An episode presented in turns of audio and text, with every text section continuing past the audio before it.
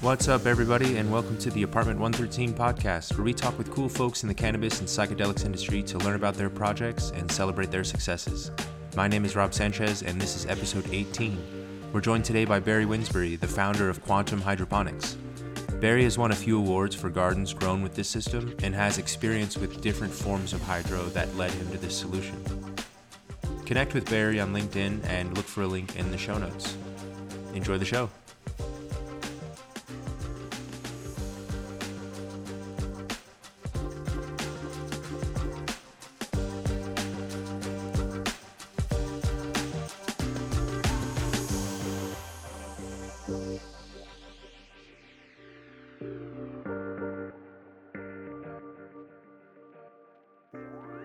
How's it going, man? Thank you for jumping on the show. Yeah, it's not too bad. Um, it's great to pull you on the on the show and, and to dig into some of your projects. I don't think we've had anyone on yet with a, a deep hydroponics experience.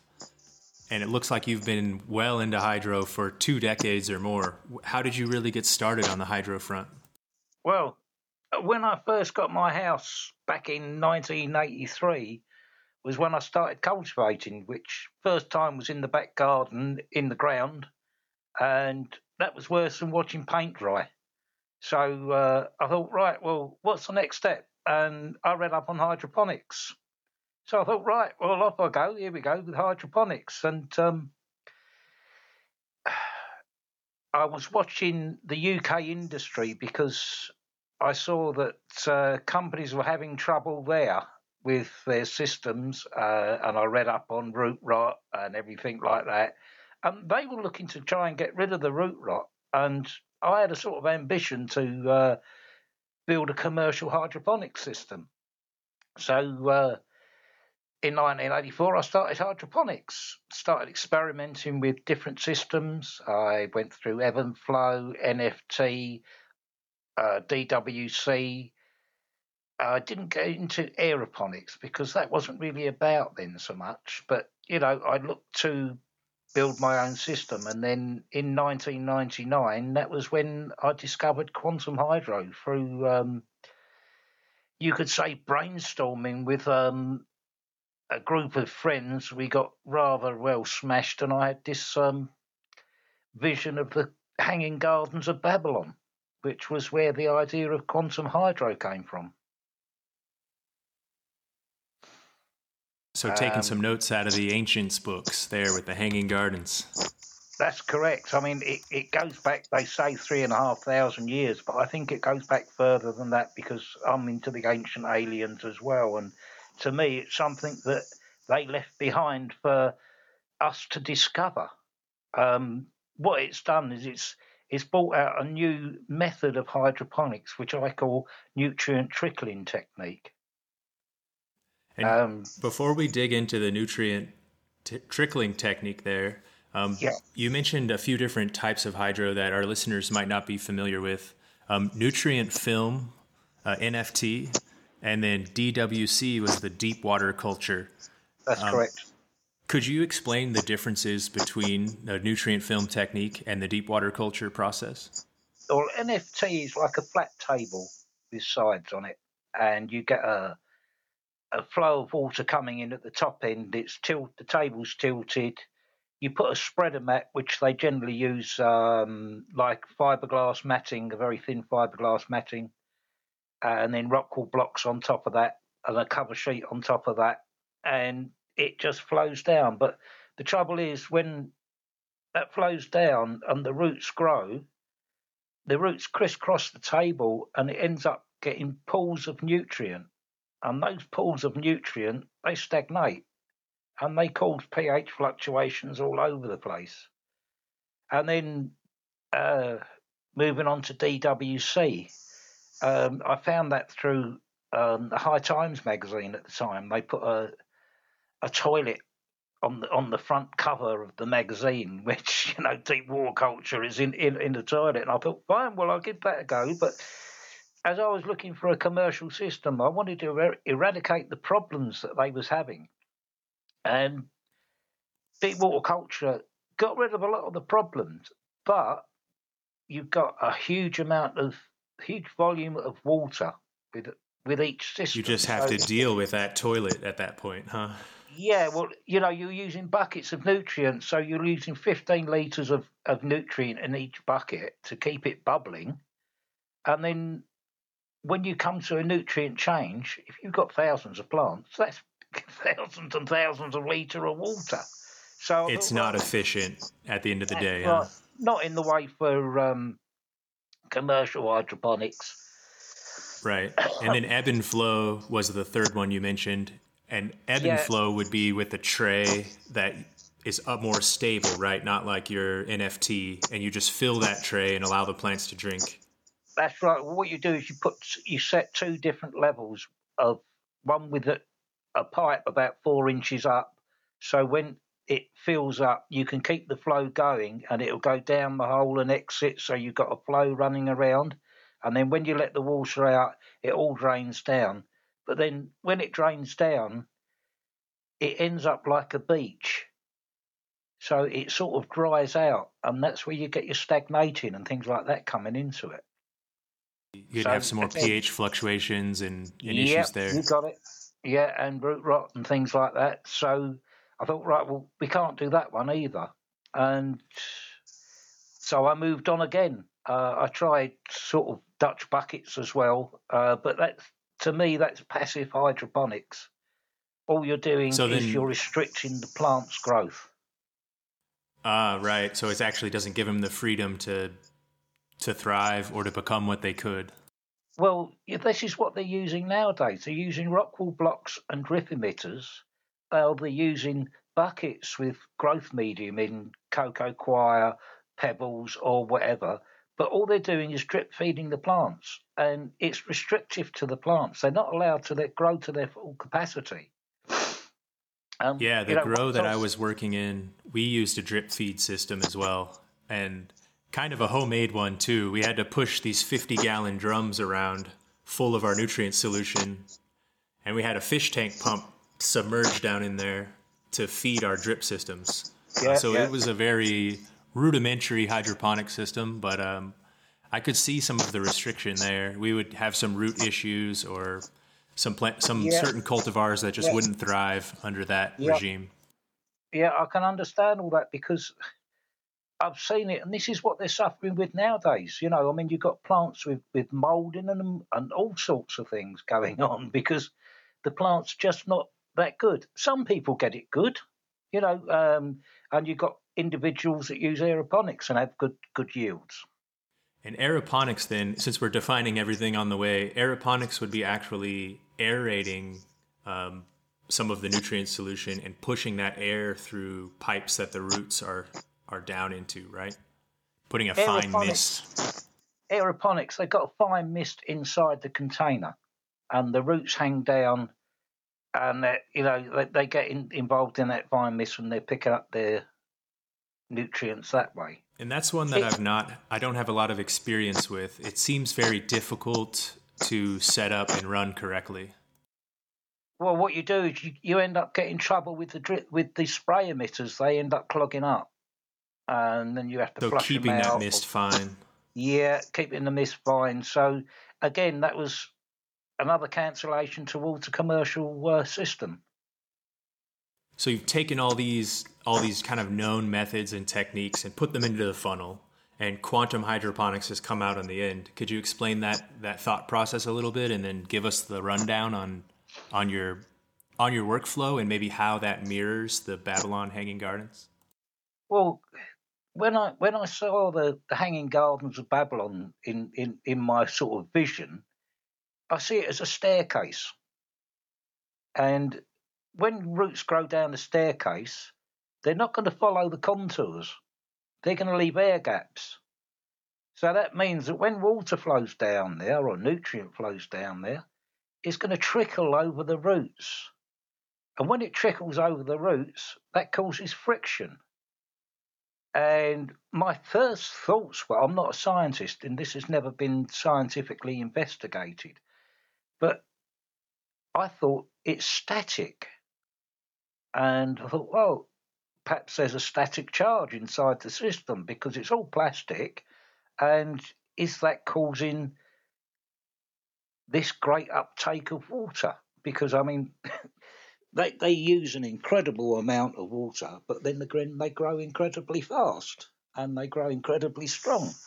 Um, then it took a long while because I've got bipolar disorders, and when I first checked the system, I thought, oh yeah, pH is fine. Yep, yeah, pH is fine. Ended up throwing it out the window. Don't bother about pH. I just followed the EC. So ah, right. I, I live in a hard water area, and so I use the hard water formulation of nutrient, which has got pH buffered acid in it. So a little bit later on, some chap said to me, he said, Well, would you do a test showing a trial showing the uh, pH as well? So I thought, okay, fine. So I went out and got another pH meter. I, I don't like pH meters because they're a real pain in the backside because you have to keep calibrating them and everything like that. So I did my pH and I thought, oh, I wondered why I was getting slight fading on the leaves. My pH was running at 4.36 a little low. oh, what am I going to do here? So I sort of thought about it a little bit. I thought, well, I've got to change things. So I ended up putting a soft water nutrient in, which has got no pH. It's not pH buffered. So my pH. But do you think the lack off, of that buffer, the lack of the added pH buffer, allowed you to get that fine line or manipulate the nutrients a little better? Well, what happened was was the um, the pH starts when you first added your water and your nutrients. The pH starts off around about 7.2, 7.3. Then after about 48 hours, it starts dropping, and after 72 hours, it's down to 6.35, and it remains there very stable. When you top up, it might go up to 6.5, 6.6. Next day, it's back down to 6.35. I thought, well, that's close enough to the sweet spot for me. I don't need to turn around. I don't like any additives if I can help it. So it's a self pHing system. I used it out in Zimbabwe, and the same results out there. Starts off at 7.2, 7.3, and after three days, it's down to 6.35 and remains stable. So it's the only system out there that actually self pHs and you only need an EC meter to keep it running well. And the parameters right. have increased as well. Would that would that only apply to hard water as your source? No, that way you have that extra calcium, magnesium that may need to be added in other systems. Hard water or soft water, it still does the same thing. Because out in Zimbabwe, it's soft water. Yeah, and then the the idea there to add as few additives as possible. I can see a few reasons for that. You know, financially, time consuming, consistency. Um, any other reasons why you'd want to try to reduce the nutrient count or the additional uh, things you're adding to fine tune that pH? Uh, sorry, I missed that get bit there because the pH just come out fine. It's just like I don't need to add any other chemicals or any other nutrients. Oh, it's just not needed. I see. You know, so that's it. It just doesn't get adjusted from there. So, and um, does the quantum hydro model need a cultivation size of a certain minimum capacity to work then efficiently, or can it be scaled up or down? It can be scaled to infinity. But what I've got is a um, 10 foot by 4 foot bed that takes 50 plants. And then you just link the systems up. Um, obviously, I haven't gone up to commercial scale yet, but to me, six systems in a row, 300 plants, each one with its own separate tank. It's right. going to be close to 70 foot long. So to me, that's big enough for most greenhouses and you just got a separate pump for each unit. And then if you've got any problems, you're only losing one lot of plants. Not that it does cover any problems, because uh, if you do get a problem, there's a simple answer, and it's three words long change the nutrients. and it cures the problems. Right, and then you can go to that specific tank for that tray and Yep. and assess the problem there on the micro level without ruining a whole row or a, a room of, of plants. Yeah, and and the other thing because um, I run after I developed the quantum hydro, um, I took it up to LinkedIn and basically got laughed off the platform for my idea of a commercial system. And then when I looked into the commercial scale, and I thought, yeah, I can see why because it'd be hundreds and hundreds of pumps. So this was when I went back to the drawing board and come up with the 10 foot by 4 foot of 50 plants. And strangely enough, the laughing stopped. And I thought, oh, I'm onto the So it right kind of thing. reduced the overhead cost of the system overall, huh? The energy consumption, the material cost. Oh, it's it's well, you you got no buying in and out and recycling of growth materials. You've got a complete clean root structure ready to use after harvest, which is a, a bonus product. And nowadays, roots contain ten known cancer curing compounds, so they're good for health shakes and things like that. So that's going to have a market as well. I've Um, not had any products with cannabis roots in it, but I know there are some therapeutic uses and like different cannabinoids or uh, compounds in the root. We have to dig into that a little bit more on a future blog post, maybe. I'm, I'm not Yep. too aware of some of those applications. Yeah, I mean, they can go into creams and all sorts of things. Excuse me. So it really helps to to keep the plant viable, ready to use, um, and and uh, consistent. Huh? Yeah, I mean, what I've found as well with with the nutrient trickling technique, it's it's increased the parameters of the EC. Um, I can I can run the plants from 1.2 EC. It doesn't like going much much below that. Oh, it can go up to over three, 3.2, 3.3. It, you know the EC truncheon? That was flashing off the scale because I, I was just running by eye, and I thought, wow, well, it doesn't really matter. I can just turn around and top my nutrients up and add a little bit less. And I was running by eye, and I was getting perfectly good harvests until I come to this trial, and I look, put my EC truncheon in, and it was flashing over the top. I thought, oh, I'm pretty high on my nutrients. Run a little hot. I found, I've always used seeds to start off with. Seeds You can start off seeds? at 2.2 on EC. They don't have no problems. Cuttings go for about 16, 18, two or three days, and then take your nutrient up to 2.0, 2.2, and then it's fine. But you prefer to start from seed. Is that is that because of the EC requirements that that's the preference, or are there other pre- other characteristics with starting from seed versus clone that you prefer? I know that the tap root part of the seed is good. The different pheno options can be great. It was just easier for me to turn around and start from seed, the where in where I was I growing. see. You know, Right. um, didn't really have the facility to keep cuttings for that long.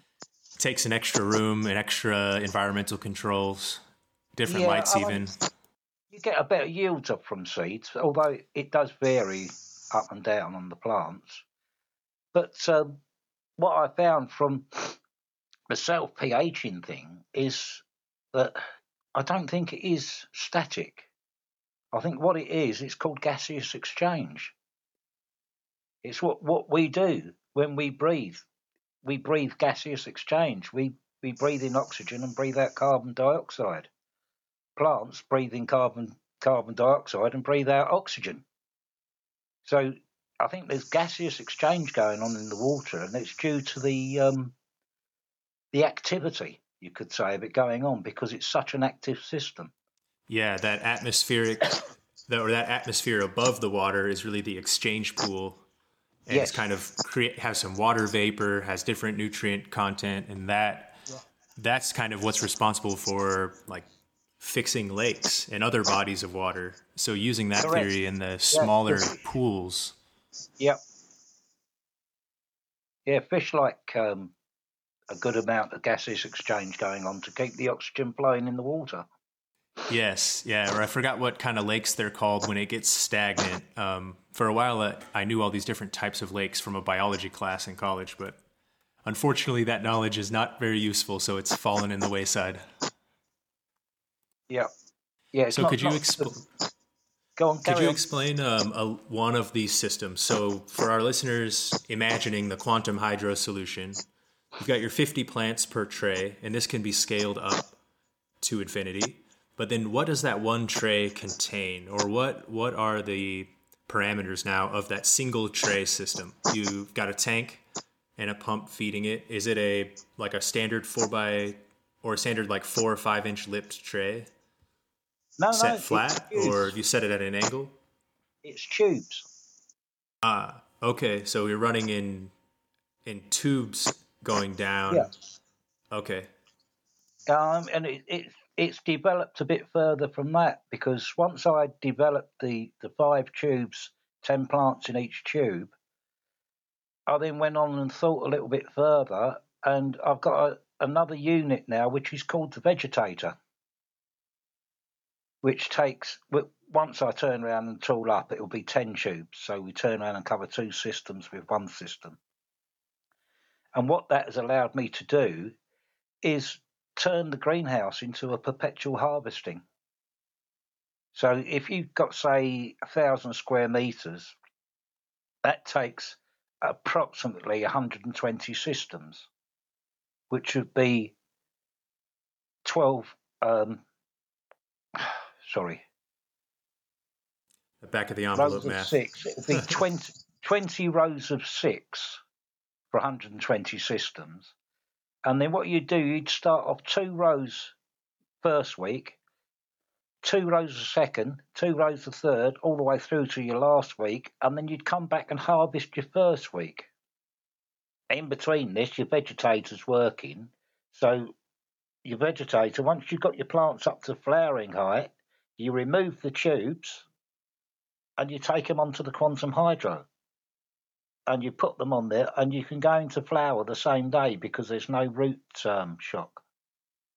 Right. So it's because it's the same solution or the same EC. Yeah, it's the same, same. Everything's the same. So, but it's just the fact that you can transplant ten plants at a time. So then, when when you come to harvest, you cut your plants off. They go away for drying. You take your tubes out. They go away for root reclamation and cleaning. And then your vegetator brings you a new set of tubes in, and you're you're harvesting. You turn it. Your harvest turnaround is extremely quick. You know which yourself. is the name of the game, huh? Kind of maximizing the number of harvests you can get will Yes. help to just up your overall volume for the year or for the season. That's correct. I mean, um, I, I would say you can probably do six, 300 plants, four people in about three hours.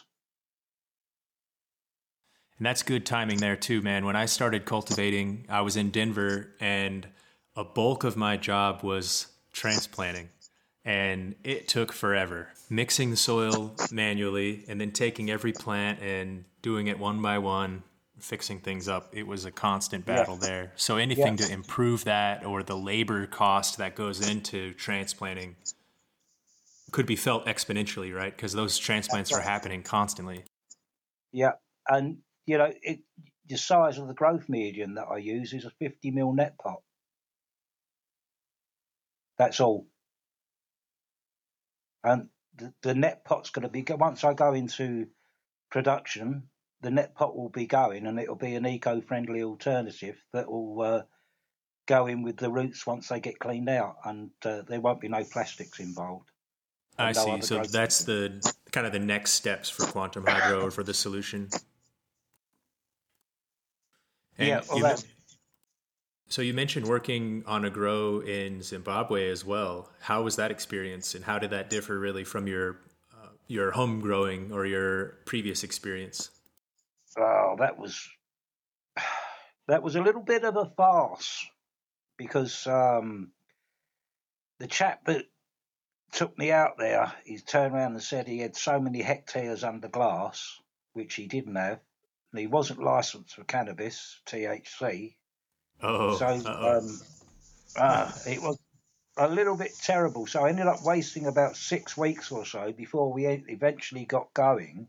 And because I only had three months a visa, that um, I had to come back home. So we only got halfway through the trial. But what the advantage was was I learnt how to grow out in the heat. Um, so I know what to do, and growing under the sun is absolutely fantastic. Getting that full sun, right? Oh wow! It is just you've never seen plants grow like it. They, they, they just grow totally different from being in, in, in a pot on the or rockwool blocks the way they're growing now. I mean, kind of unhindered beneath the soil, and then just getting all this that full spectrum sun above, along with environmental yeah. hardships and stresses from that heat. Yeah, I think it really yeah. helps to create a better profile like of cannabinoids, right? More terpenes, more more good flavor and aroma. Well, when you talk about terpenes, um, when I developed the Quantum Hydro um, back in 2003, I entered um, a show in London, the National Gardening Awards, and that was well. Obviously, I couldn't put cannabis on, so I used um, herbs. Okay. But what great. I did was was I used a mixture of herbs, all grown in the same environment, and that was what got the judges. they were amazed at the different terpene profiles of all the different herbs and how strong the terpene profiles were, considering they was all grown in the same environment. Oh, so that's really the one of the winning pieces then being able to express so much from the same base material, the same stock or nutrient. Yeah, yeah, you could turn around and mix and match your plants in there, and it's not going to turn around and uh, make any difference. It, is the quantum hydro system something that can be made? would you provide the instructions to have others build that kit, or is it something that you would prefer to source and build a kind of a supply chain around in the long term? Well, in the long term, once it starts, um, my first system, which I thought was going to be a commercial system, isn't. Um, what I've done is I've readapted it and turned it into a home growing unit with six plants in it which would be ideal. USA allows six plants, doesn't it? So yeah, most states are going to let you have that six in flower. That's right. So anyone disabled, they can have six plants on the floor in their cupboard. You can actually run this through without even changing the nutrients if you want to, from start to finish. Right. Or have you tested any autos in the in the home grow setup as well? I know yeah, the auto flowers don't require as much nutrient, so it could be even easier to maintain for a home grower. Um, I I don't particularly like auto flowers. I did try them on there, but auto flowers do what they want when they want. They're yeah, they definitely got a mind of their own, huh? Yeah, they they sometimes they'll sit there and do look like they're doing nothing, and then all of a sudden shoot up, and others will just grow at a normal rate. And they it was when you've got 50 plants altogether, you can't have that sort of thing going on. You need 50 plants growing up evenly altogether. A consistent so, canopy and consistent response. Yeah. I mean, they're great for people growing at home because you can turn around and, and have lots of different plants. And you, But I think they turn around and say, well, you leave your lights on 24 7. That's a huge waste of power. You know, to me. Definitely is, yeah. The auto, I have not tried autos at home yet, but I've got a actually a setup in progress to just give it a try with some auto seeds that I got from a conference here in the states. Uh, so we'll see how that goes. I think the jury's out on on what's preferable. I think it depends maybe on your home grow setup, on really the space you have, the the cost and things like that. So with your home grow solution, would you see selling that as a kit all included? Yes. Yeah, that's going to be um, a kit coming out. Uh, it's six plants in a trough. I had got a, a single plant system as well, but I'm not going to market that because of the root ball problems.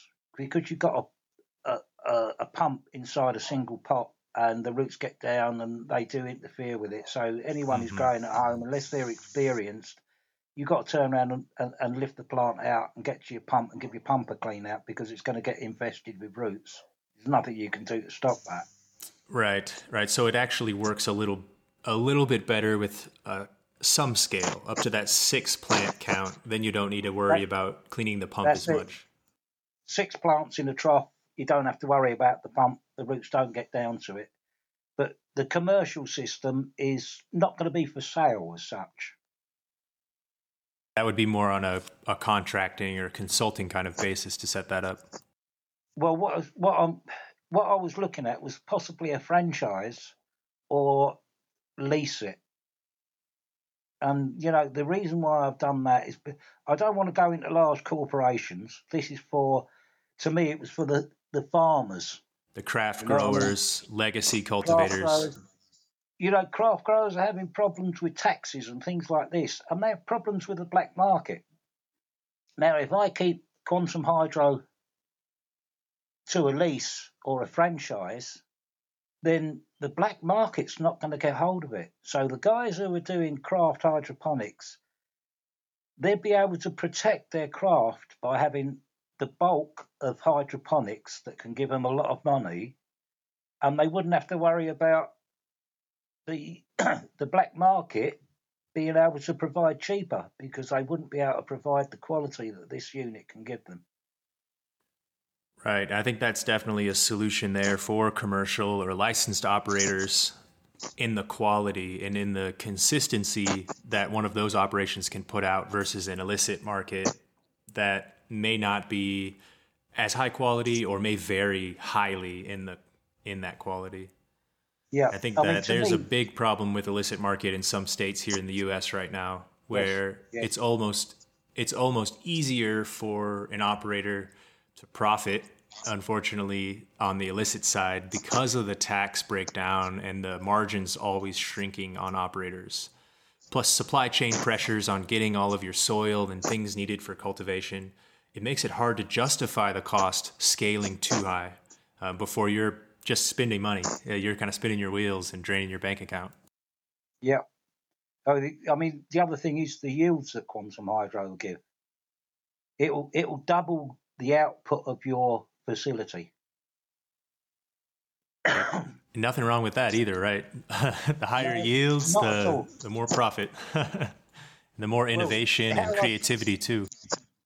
Yeah, how I see quantum hydro is it's quali- quant- quality, quantity, and consistency. And quantum hydro is, is a growing machine for cannabis. And if you look at a worldwide product, McDonald's, Costa Coffee, Starbucks, how did they get worldwide? Through machines. Because automation and consistency. Yeah, consistency. Then that's what this industry has been looking for. Quantum Hydro will give you consistency that you'll be able to turn around and grow in Massachusetts and you'll be able to go down to Texas and you'll be able to get exactly the same product. You'll be able to go over to Vietnam and you'll get exactly the same product. And that's what consistency does. That's what machines do. So people who want to get break into a worldwide market, a worldwide brand, quantum hydro will be the thing because what it produces is what I call the brand, what I call quantum cannabis. Hey, awesome, um, man! Catchy yeah, I mean, there I, too. I, yeah, I've uh, yeah, it was quite catchy. Some people thought that as well. Um, I smoked cannabis from the age of nineteen. Yeah, I was going to ask uh, about your consumption history and kind of how you came into a love of cannabis cultivation and you know became an innov- an innovator in cannabis tech? Uh, it it was seeing the industry struggling, which you know sort of made me. I've, I've got bipolar disorders, and I can be very uh, single minded, if you like, and it's single minded towards cannabis and pro- producing a commercial system. Very focused on on kind of solving that problem after you after you found it. Yes, yes. And then once I've discovered that I found it, I thought, right, well, I, have got to turn around and, and, carry it on. Although I shelved Quantum Hydro in 2007 because I didn't want it getting out to the black market in this country. Um, cannabis in this country is quite bad. They, they, spray it with PGRs and all sorts. So, so in the U, I, I, there's just no uh, no regulations around it, so illicit growers in the UK can do anything anything they'd like uh, right. and still yeah. and still sell. Right. They're they're poisoning our youth.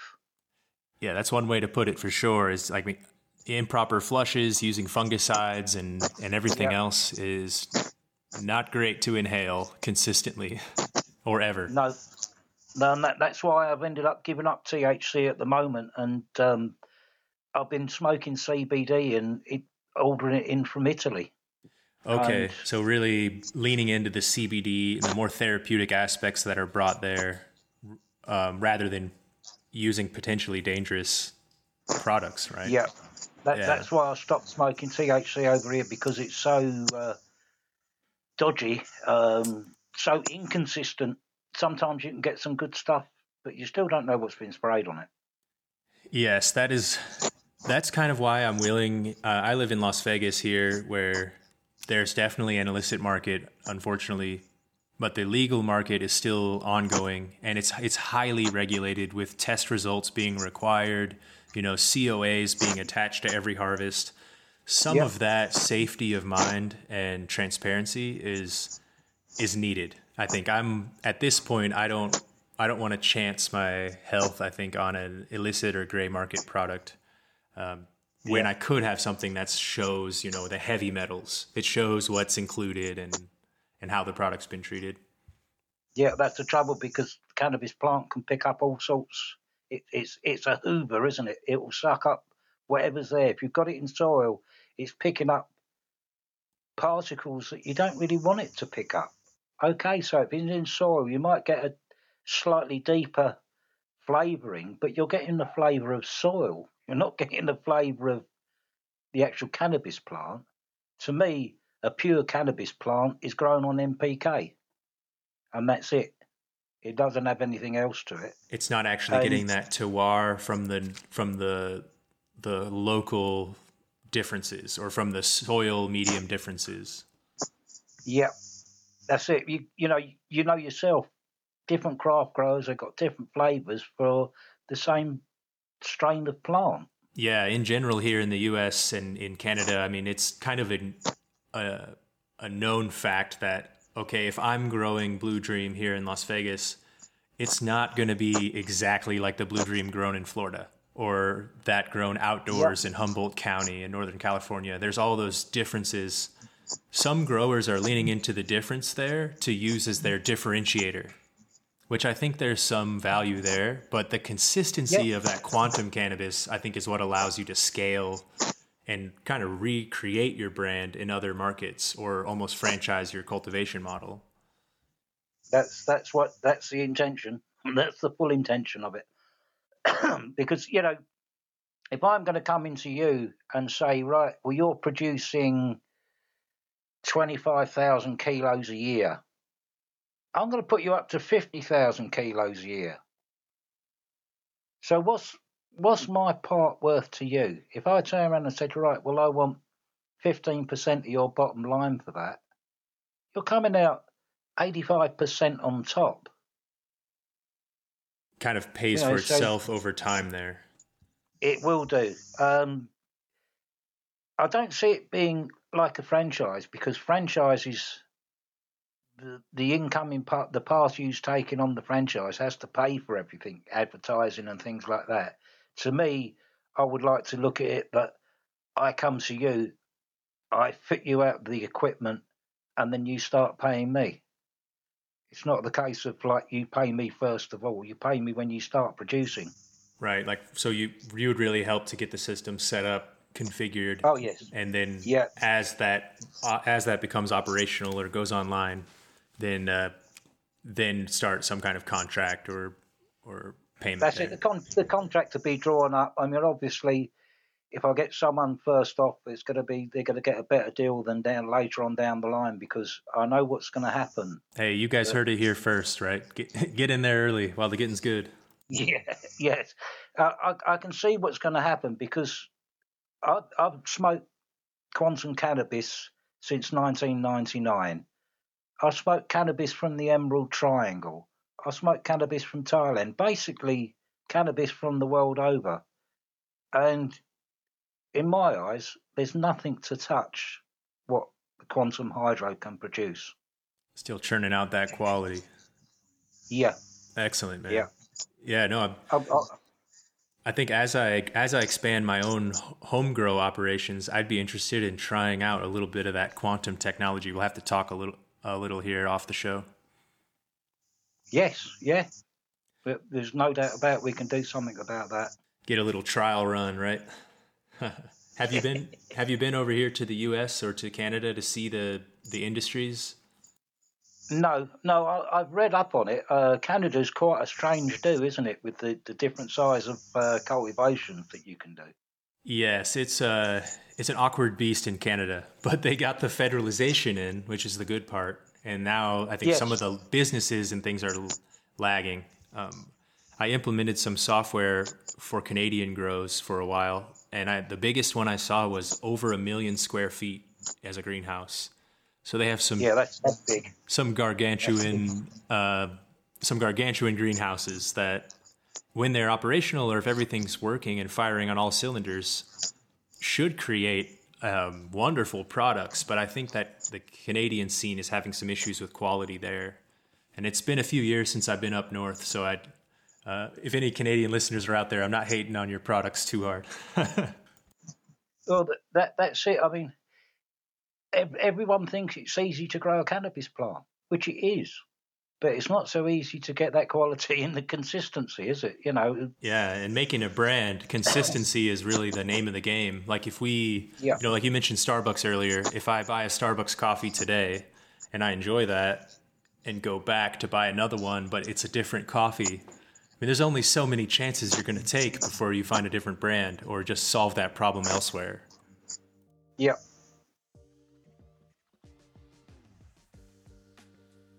I think that uh, there's a lot of improvements to go still on the on home grow, on commercial grow technology, but it's it's great to learn about quantum hydro and your your initiatives here to solve that problem for the world over. Uh, where can our listeners find out more about you, Barry, and more about quantum hydroponics online? Well, I'm, I'm basically on LinkedIn at the moment. Um, I haven't got a website running, but there will be a website running once it, uh, once I start uh, cultivation because what I want to do is build a showcase facility to uh, show an example. And once the showcase facility is up and growing, then I'll be producing COAs that people can see and they'll be able to see the quality of the product. Kind of use that um, as a case study to prove the prove yes. the product. Yeah, that's great. Yeah, yeah, proof of the pudding. Yeah. Hey, well, I'm looking forward to see what's coming out of Quantum, and um, we'll definitely talk shop here off off the show. But thank you again for jumping on and, and giving us the lowdown, man. It's uh, it's very interesting to learn about. No problem. Thanks very much for inviting me.